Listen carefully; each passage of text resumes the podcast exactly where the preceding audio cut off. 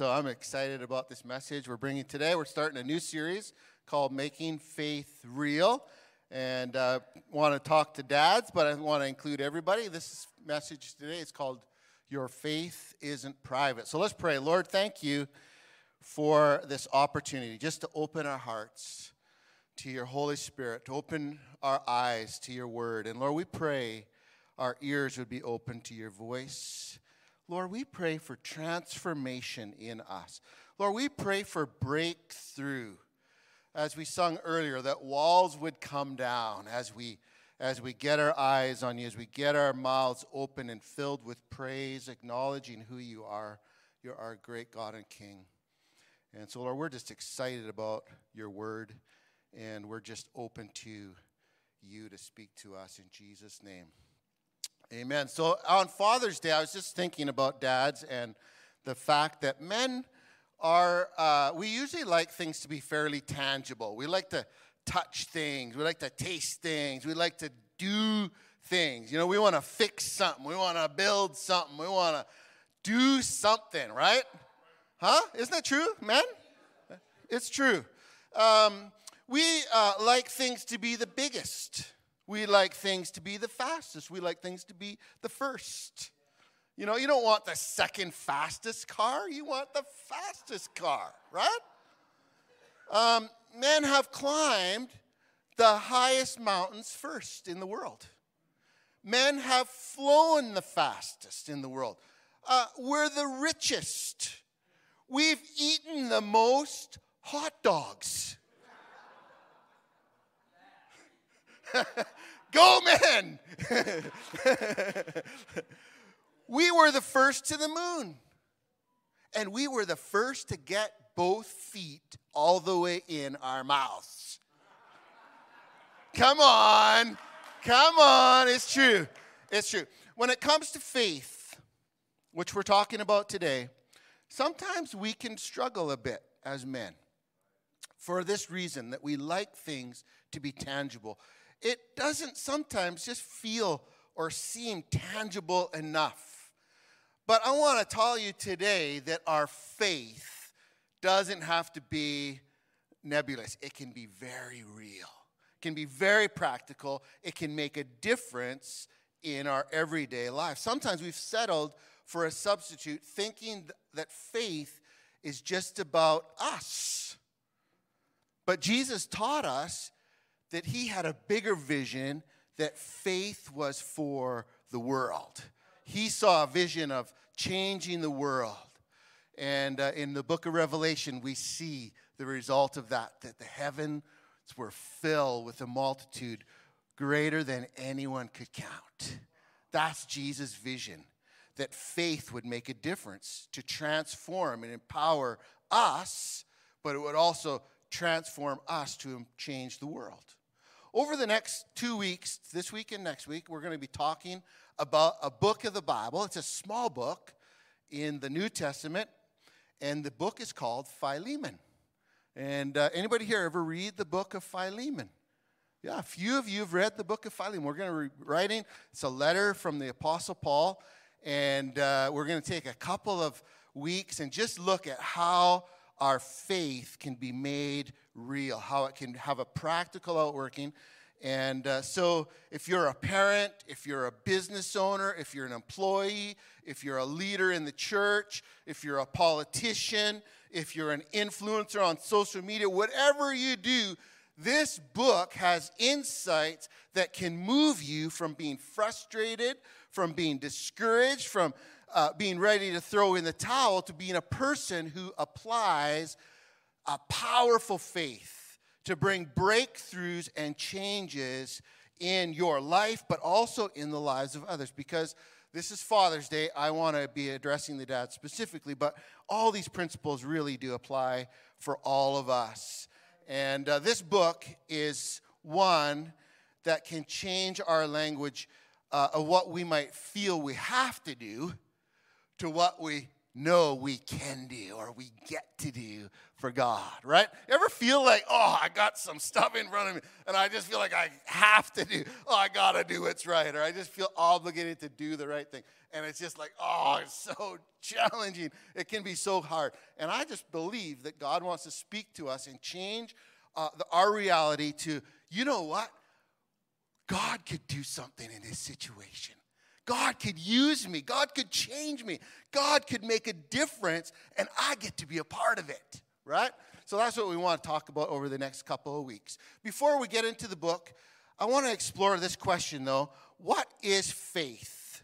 So, more than just talking about it as a definition, as a belief or a trust in God, I just want to encourage us a little bit. But what does the Bible say about faith? Uh, faith is not blind. It's possible because Jesus comes to us and he reveals himself to us that we have the ability to believe in him. We talked about this in the book of Romans, chapter 10, that if we confess with our mouth that Jesus is Lord, huh? Jesus is Lord. That's a revelation that comes to us. He gives us that revelation. And sometimes we receive that revelation as we are in the Word, as we're studying the realities of the world around us. As the Holy Spirit comes and reveals Himself to us and speaks to us, we get a revelation that Jesus is the Lord, and we can put our faith and trust in Him, and we can come into relationship and have our worlds rock. Isn't it good to have your world changed by Jesus? Isn't it good to be saved? Isn't it good to be forgiven? Isn't it good to be to receive hope? Isn't it good when Jesus comes into your mess and says, "You know what? I'm going to change this around and I'm going to use it for something good in your life." Isn't it amazing? That's the kind of God we have and he wants to reveal himself to us.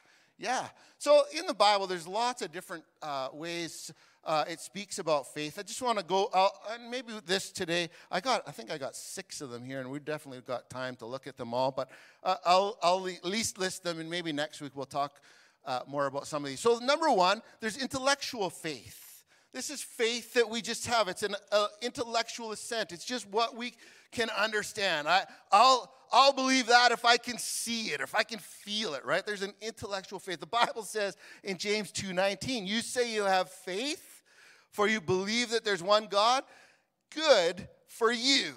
Even the believe, demons believe that and they tremble, right? That's intellectual faith. They believe that there's a God, but they actually don't have faith in God. You know what I'm talking about? They don't trust God for their salvation. Number two, there's saving faith. And this is a gift of faith that God gives us to receive salvation. Ephesians 2 Verse 8 says, For by grace you're saved through faith, this not of yourself, it is a gift of God.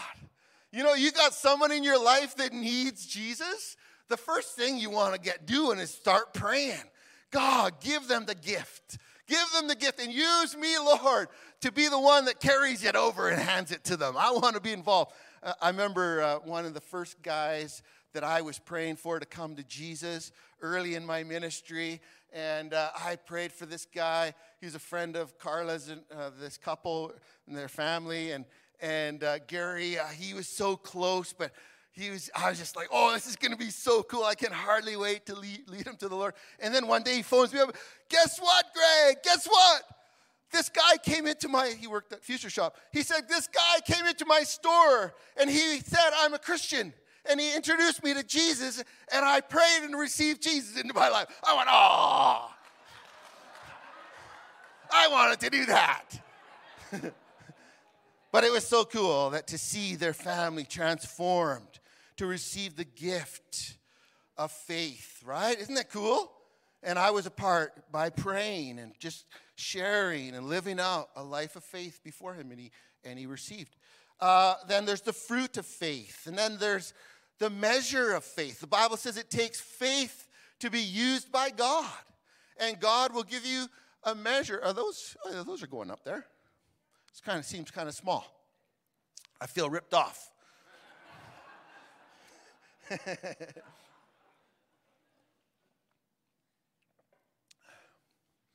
God wants to increase the measure of faith that he gives to people. And he does it because we're ministering the gospel of the grace of God.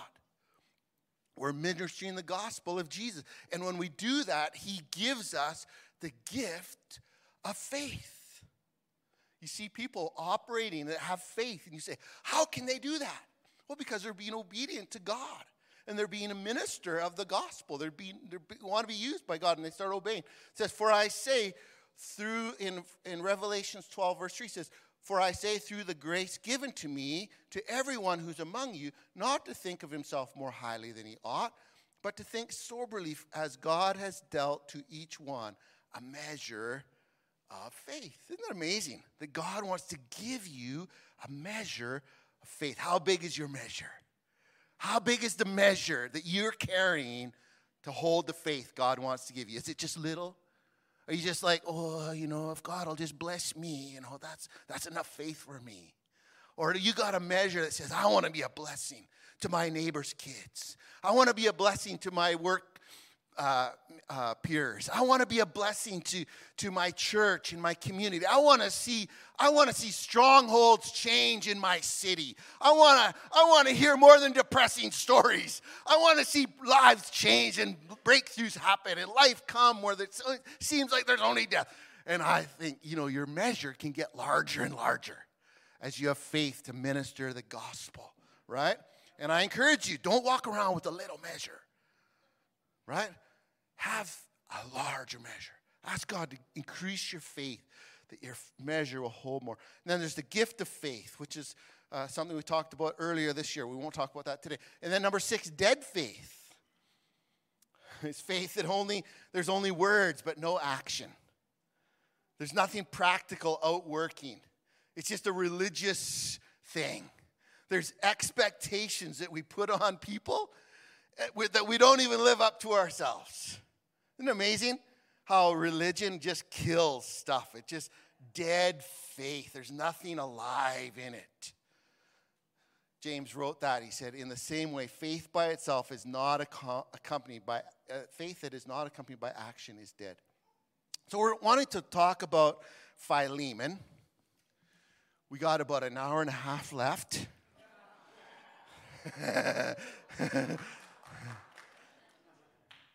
Now, Philemon was written by the Apostle Paul about, about uh, 60 AD. So, but you just kind of think about 30 years after Jesus died uh, on the cross and went ascended to heaven. Paul wrote this book of Philemon, and and uh, the, the in the book of Philemon, uh, some of you are like, Pastor Greg, that's not pronounced Philemon. Well, you pronounce it however you want. Some people will say Philemon and all kinds of, you, you go for it. And so the Apostle Paul had gone to uh, Asia and he was ministering to people in Ephesus, in the city of Ephesus. And uh, he was having this successful time of ministry there. And people that were in the city uh, were coming to Christ, Gentiles, people that weren't Jewish people. He was reaching the world, he was reaching the cultures for Jesus. He was seeing people's lives transform. And a guy came from the city of Colossae, which is from the book of Colossians, the, the, the city of Colossae. And, and uh, he gave his life uh, to Jesus. He was converted to Jesus, and uh, his name was Philemon. That was the guy. And then he went back to Colossae. He was a slave owner. He was a businessman. He was a person that got things done. He was a Gentile that got things done. And so this book is about this guy. A letter written to this guy. And uh, in the book, we learn that he owned a slave named Onesimus. And this guy had vacated the premises and ran for freedom. And he ran to, uh, uh, from Colossae to Rome, where Paul was a prisoner. And he was hoping, I think, as he got to Rome, big city, that he would kind of fade into the woodwork and that he would have his freedom. Well, while he's in Rome, guess who he meets? He meets the Apostle Paul. And what does the Apostle Paul do? He leads him to Jesus. Because that's what we do when we live by faith. right? We have faith and we share our faith, right? That's what Jesus asked us to do be people that share the good work that Jesus done uh, in us with others. And Paul leads Onesimus to the Lord, and his life is transformed. In this letter, Paul is writing to Philemon, he's reminding him and us that in our human condition, faith is not just a thought, it's not a concept, but it's something very real that can change our lives. It can change our relationships. It can change the disaster that we're in.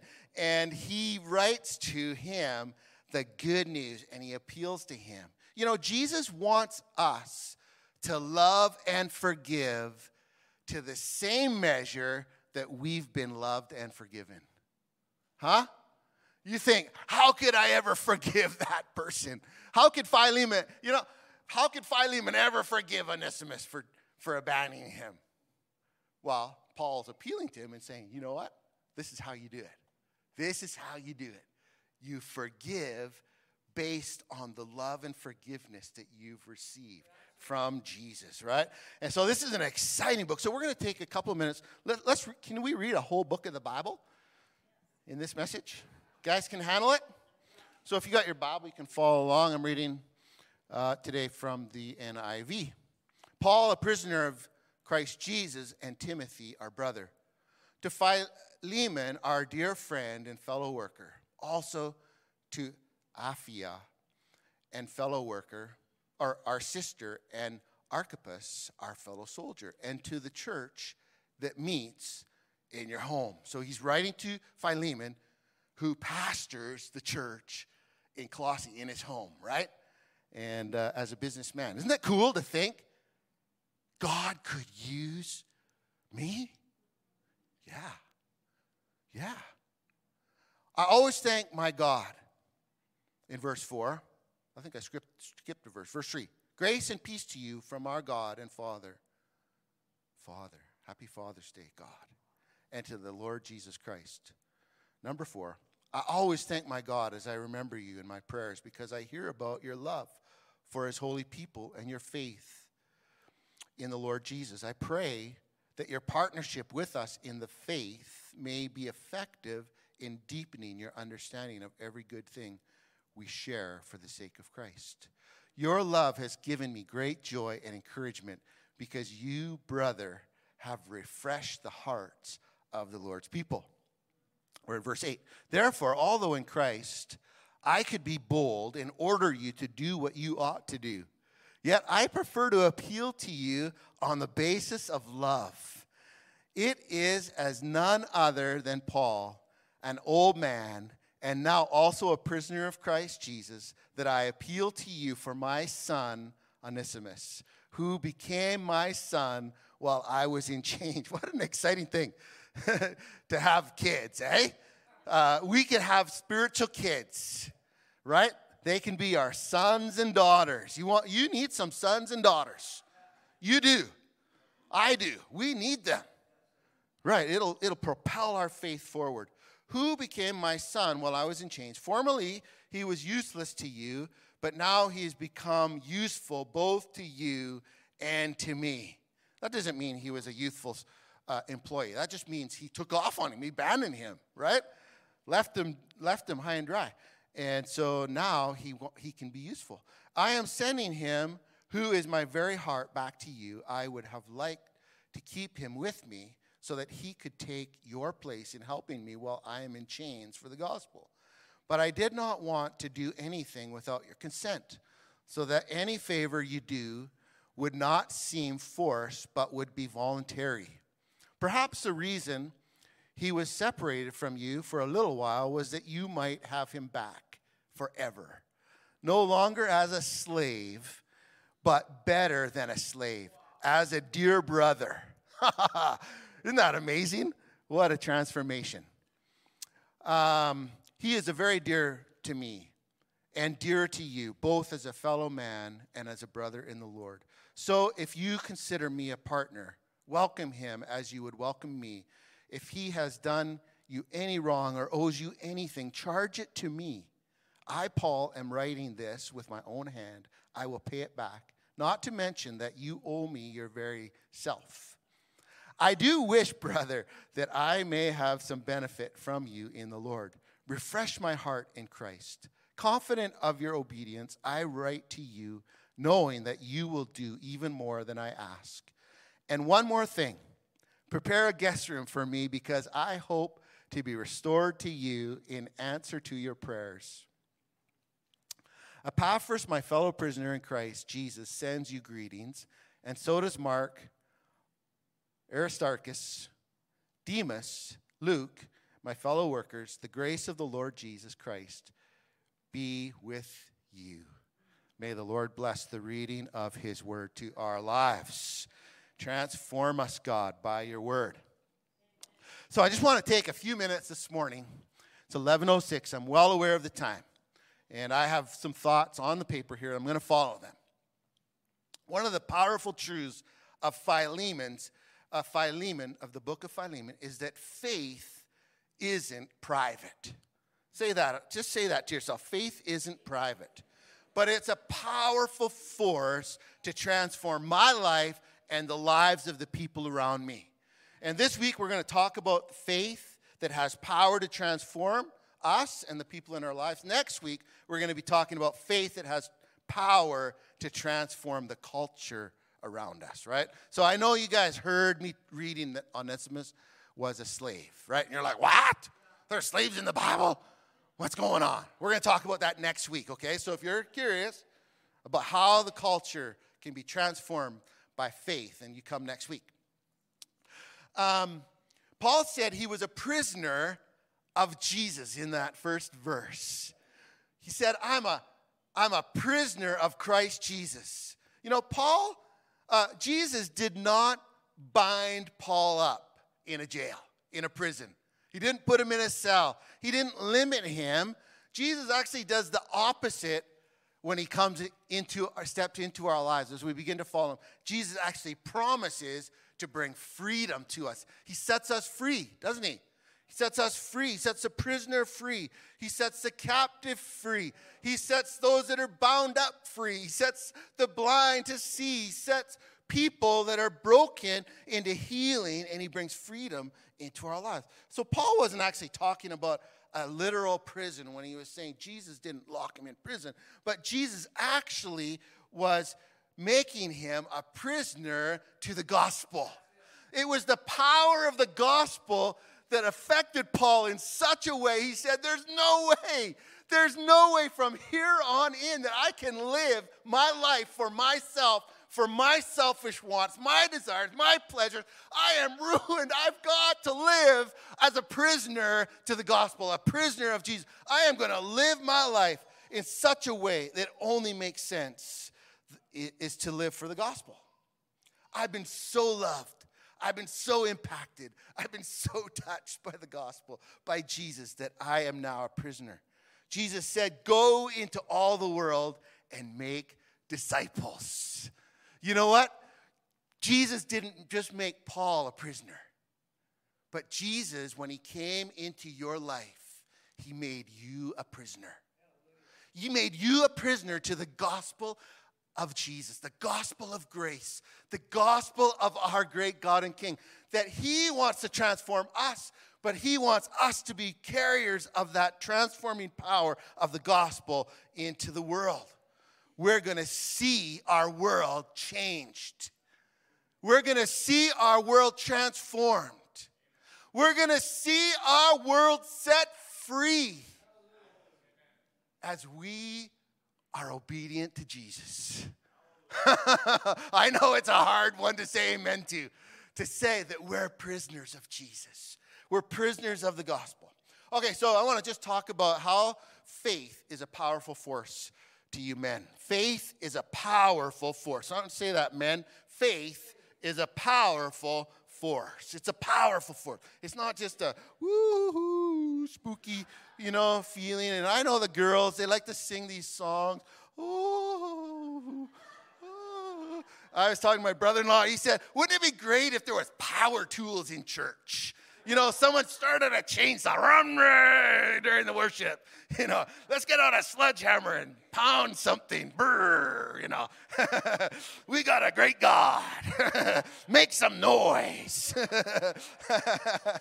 faith is a powerful force. So, number one, faith is a powerful force when we realize that it grows. We realize that it grows. The gospel of the kingdom of God, according to Jesus, is that it might start small in our lives and situations, but it can grow. So, men, you might think, oh, I don't have faith like like you, Pastor Greg, or I don't have faith like some of the women, or you know, I, my wife has faith. I just, I don't really get it that much. I think my faith is small. I'm gonna say, you know what? It's okay. It's okay. You know what Jesus said? What shall we say the kingdom of God is like? Or what parable shall we use to describe it? It's like a small mustard seed, which is the smallest of seeds on the earth.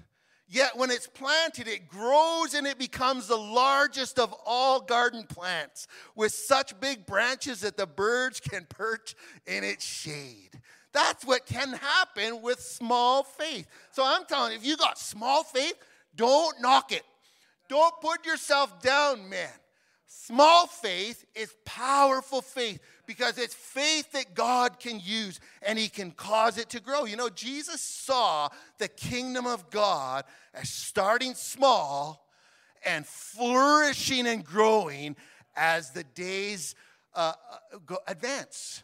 He saw the smallest seed becoming a large tree. That's how the kingdom of God would grow through the earth by faith. Faith can grow quickly and it can grow slowly.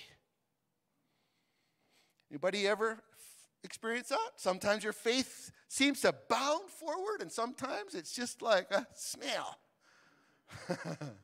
the reality, Jesus said, is that even though faith might be small, it has great potential. It's good news for us as men in our lives, in our businesses, with the people that we lead, in our families, in our call, with the gospel. I was just talking to you about it. We have a call, men. We have a call to experience the gospel, but to be people that bring the gospel to others. People are hopeless without the gospel of Jesus, but with the gospel of Jesus, they have hope. Man, what better, what better uh, uh, um, job description could we have as men? To be hope bringers, to be life bringers, to be life changers to people. Man, that makes me excited. Uh, it may look like things are small and hopeless, but faith has huge potential. Okay, frustration and anger and discouragement come to us men at times. And they're likely going to come to us when it comes to faith. That we will likely experience some of these. In fact, I talked to a man just before church started who was angry. He wanted his faith to work. That's okay. It's okay to feel some anger. We want, as men, we want our faith to grow. And some of these emotions we feel we can get we can get discouraged and think, "Oh, you know, I'll never I'll never get it." I want to tell you some of those things that you're feeling are your desire to see the gospel work in your life, the gospel to work in other people's lives. So, how do we get it going? Well, Paul used this method with Philemon, and I want to just give it to you. Man, this is a tool that might help you, and it's found in verse 4 through 7. I always thank my God as I remember you in my prayers call this the sandwich method. Isn't that fun to talk about food? Guys love food. It's tangible. Talking about faith, the sandwich method of faith. because I hear about your love for all his holy people and your faith in the Lord Jesus. I pray that your partnership with us in the faith may be effective in deepening your understanding of every good thing we share for the sake of Christ. So he's saying, Philemon, your faith needs to get lived out. Don't just talk the talk, walk the walk. That's what that statement means right there. He just said it all kind of pretty like. Then he says in verse 7 Your love has given me great joy and encouragement because you, brother, have refreshed the hearts of the Lord's people. So when you're looking for growth, don't get mad. Get even. No, no, no. Don't get mad. Don't get frustrated. Don't get angry. Here's, here's, a, here's a method, the sandwich method. Number one, start with thankfulness. Paul said, I thank my God as I remember you in my prayer. Start thanking God. Thank God and tell the person you're thankful for them. Tell them you're praying for them. Tell them what you're thankful for. Be specific. Bless them. And then in number two, the middle of the sandwich, describe what you're believing for. Walk the walk and talk the talk. He said, but he used nicer language, and you do that too. Don't, don't just demand, but use words that say what you're believing for, what you're looking for, what you have vision for, what God has given you faith for. Paul's saying, I got faith for you to be a partner with me. Let's walk arm in arm. Let's make it, let's make a difference in Colossae. And then uh, he finishes the sandwich off. Number three, and with encouragement. And with encouragement. You, brother, have refreshed our hearts. You know? You know? That's the sandwich method to grow your faith. Get a change. Don't just get mad. Don't just get even. get some faith going. Here's a sandwich method. That's what Paul used with Philemon. Keep it in your journal. I encourage you. Write it down when you use this method. I use the method. You got some of you, I know you're thinking, I got the person. I'm going to use that on tomorrow. I know uh, this afternoon when I get home, I'm going to do it. You know, Paul even did a letter. Yeah, maybe it would work on Facebook. I don't know. But write it down, keep a track of it, and keep it in your mind. Keep it in your prayers that faith is going to grow that things are going to change in that relationship. And then write down when you see the answer. And you know what will happen? Your faith will grow. Read your Bible, pray every day, pray every day, pray every day. Read your Bible, pray every day, and you'll grow, grow, grow. Won't, we won't get any more. You guys get it. You'll get it. I encourage you. I encourage you. Uh, Pastor Kimmy is talking about Pastor Stan, who is a covering apostolic ministry over our church. He passed away suddenly in his sleep last week and was a dear friend of ours. And uh, I just think, what an example of a man of faith, believing for growth, believing for things to change and it works. And they said at his funeral, Pastor Stan, a man, would journal things. He'd write it down. And he had all kinds of instances where God and answers his prayer. And you know what they said? You know what? Probably everybody here we could look up in his journal and find where he prayed for you more than once. I thought, man, that's cool. What a cool story. Faith can grow. Faith can grow. Number two, Faith is a powerful force because it deepens our relationships. You know, the book of Philemon is a real story. It brings us brings up real life. It shows us how faith can be real so it can have effect on our lives. It can have effect on our dreams. It can have effect on the vision that Jesus has given us. Welcome home to Caitlin. Huh? Caitlin, stand up, Caitlin. Are you going to be here next Sunday? Did you say? You're not sure yet. We're, we're going to hear from Caitlin. Uh, she'll be around a little bit on and off, but we're going to hear from her. And she just is home from Palestine, where she's been teaching this year. And we want to hear the story of how God has been at work in your life. And I think of this because you were telling me this morning at breakfast of how you have relationships in Palestine where you never had them before. And this is one of the things that faith does it can, it can cause powerful relationships to grow, deepen in our lives. And the, this book of Philemon is a real book about real life, how relationships can change. Anybody need a change in a relationship? Do you see a relationship? It could grow, it could be better, it could change. sin has a grand way of making itself seem enticing, which is often why we get caught in its web of deceit. And Romans 6:23 says the wages of sin is death. And death refers to separation. Separation in our relationships, separation in our relationship with God, loss of potential, brokenness, defeat, hopelessness, pain. You got some relationships that some of those words describe. Maybe you do. You've given up on something. Well, when sin is at work in a relationship, there's bound to be some trouble. That's what happens. That's what Paul told us in the book of Romans. And then he goes on in that verse, but the gift of God is eternal life, right?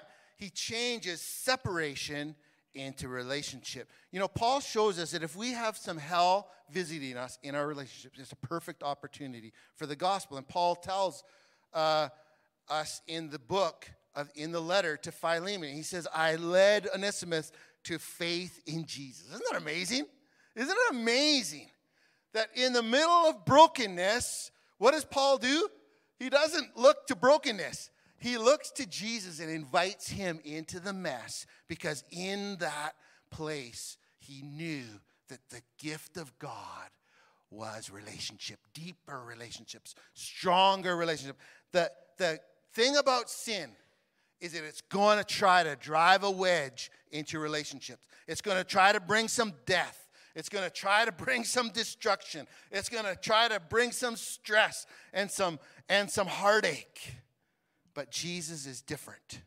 Paul says, "I humbly lay my life down for Philemon." We read, he said, "You know, I'll do. I'll pay. I'll pay whatever he owed." Right? Uh, Paul gives faith a chance by allowing God to redeem the situation. He didn't say, You got to do what's right, Philemon. you know, the Bible says it, and I'm going to come there and I'm going to whack you on the head until you get it. No, no, that's not what he said. He said, I could, but I'm going to appeal to you in love and faith. And I'm going to ask you to let Jesus do the right thing and bring restoration and wholeness and forgiveness. Huh? Isn't that a better way? It's a better way. Paul calls, you can read it in verse 7 and verse 10, verse 16. We don't have time for all those. I wished we did. But he starts talking about his family, his relationships with these guys. He calls them son.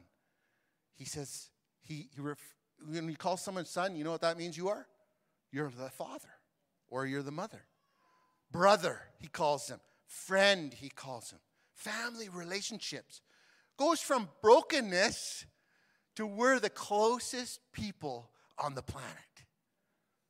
Isn't that cool what Jesus can do? Number three, faith is powerful when we use an invitational approach. You know, when our children are young, we do not use an invitational approach. Uh, I see Mr. Nelson is here. Maybe you guys use the invitational approach at school. I don't know, when kids are young. But I think what my wife and I did with our kids when they were young, we didn't ask them, Do you want to eat now? Do you want to go to bed now? Do you want to have a bath now? No, no, no, no, no, no, no, no, no. We said, It's time. It's time. Wash your hands, sit at the table, don't get up from the table until you're excused and say thank you. Huh? That's not invitational. We don't use that approach with our kids because we're teaching them. Our relationship is a relationship of dependence when we're talking about kids. We don't ask our young children if they want to go to bed and all that kind of stuff. We know what they need to be healthy. We're protecting their lives. We're honoring systems. We don't use an invitational approach when it comes to that. But neither do the police.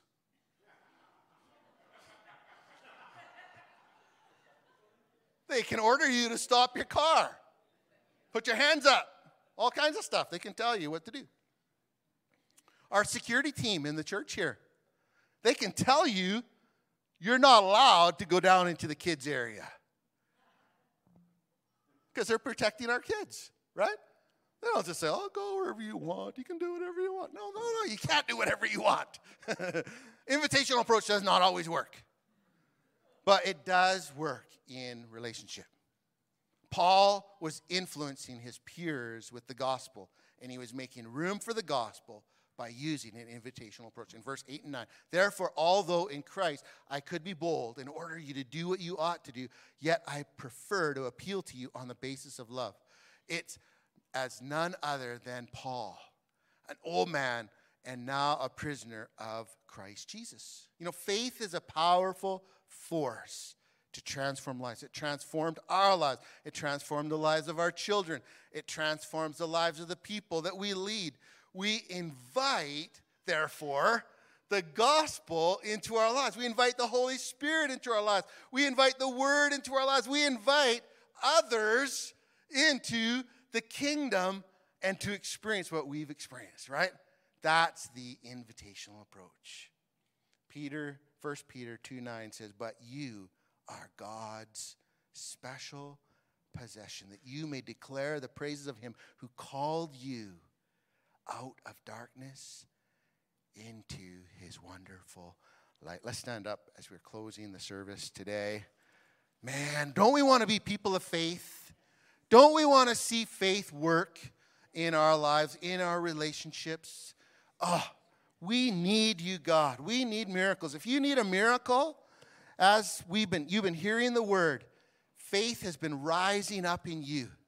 Faith has been rising up in you. And you're starting to believe that God could use you. The worship team's going to come. And we're going to just believe for you that God is going to give you wisdom. Maybe you're going to use one of these tools, whatever it is, you're going to begin to believe that it's not just anger and frustration that's going to help you get through. It's going to be the faith that God gives you. Lord, thank you. Thank you, thank you, thank you. Let's just bow our heads. Let's open our hearts. If you need if you need a breakthrough.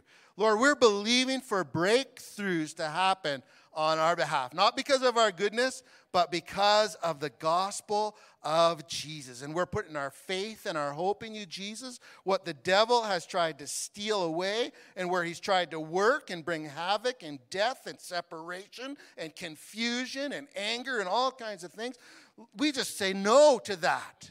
We're opening our lives to the life giving gospel of Jesus, and we're inviting you, Jesus, to come into our lives, come into our situations, come into these people that we're, we're, we're having challenges with. Lord, we pray, give us, give us insight and wisdom, and help us to have, be people of faith to overcome in Jesus' name. Lord, we're asking for miracles. We're asking for hearts to soften. We're asking for hearts to change. We're asking for attitudes to soften and change. Bad attitudes would become good and come sweet, Lord, because you're getting involved. And Lord, we pray you'd help us to be ministers of that gospel of grace in Jesus' name. Give us words to say. Give us, give us a sandwich to hand out. Yeah, thank you, God. Help us not to be demanding. Help us to believe even the small amount of our faith could grow into a large tree, a place where you could be honored and blessed. Thank you, Jesus. And for you might be here this morning, never put your hope and faith in Jesus. And I want to encourage you don't leave this room today. Don't leave this room today without reaching out to Him and inviting Him to come and encounter you, to forgive you to change you, to make you new. The Bible says He wants to make you into a new creation. Behold, old things are passed away. It's just that easy. Leave the past, leave the pain, leave the brokenness, leave the hell, and walk into freedom. Walk into wholeness, walk into acceptance. Man, the Lord, He gave His life for you. That, that feeling of invitation that you're feeling is from Him, it's from the Holy Spirit. He's inviting you, He's, he's reaching out to you and He's saying, Come, come, come to me. Taste and see, I am good. I can transform your life. Open your heart to Him. Ask Him to forgive you. Ask Him to change you. Commit your steps that you would follow Him from this day forward. Thank you, Jesus. Thank you, Lord.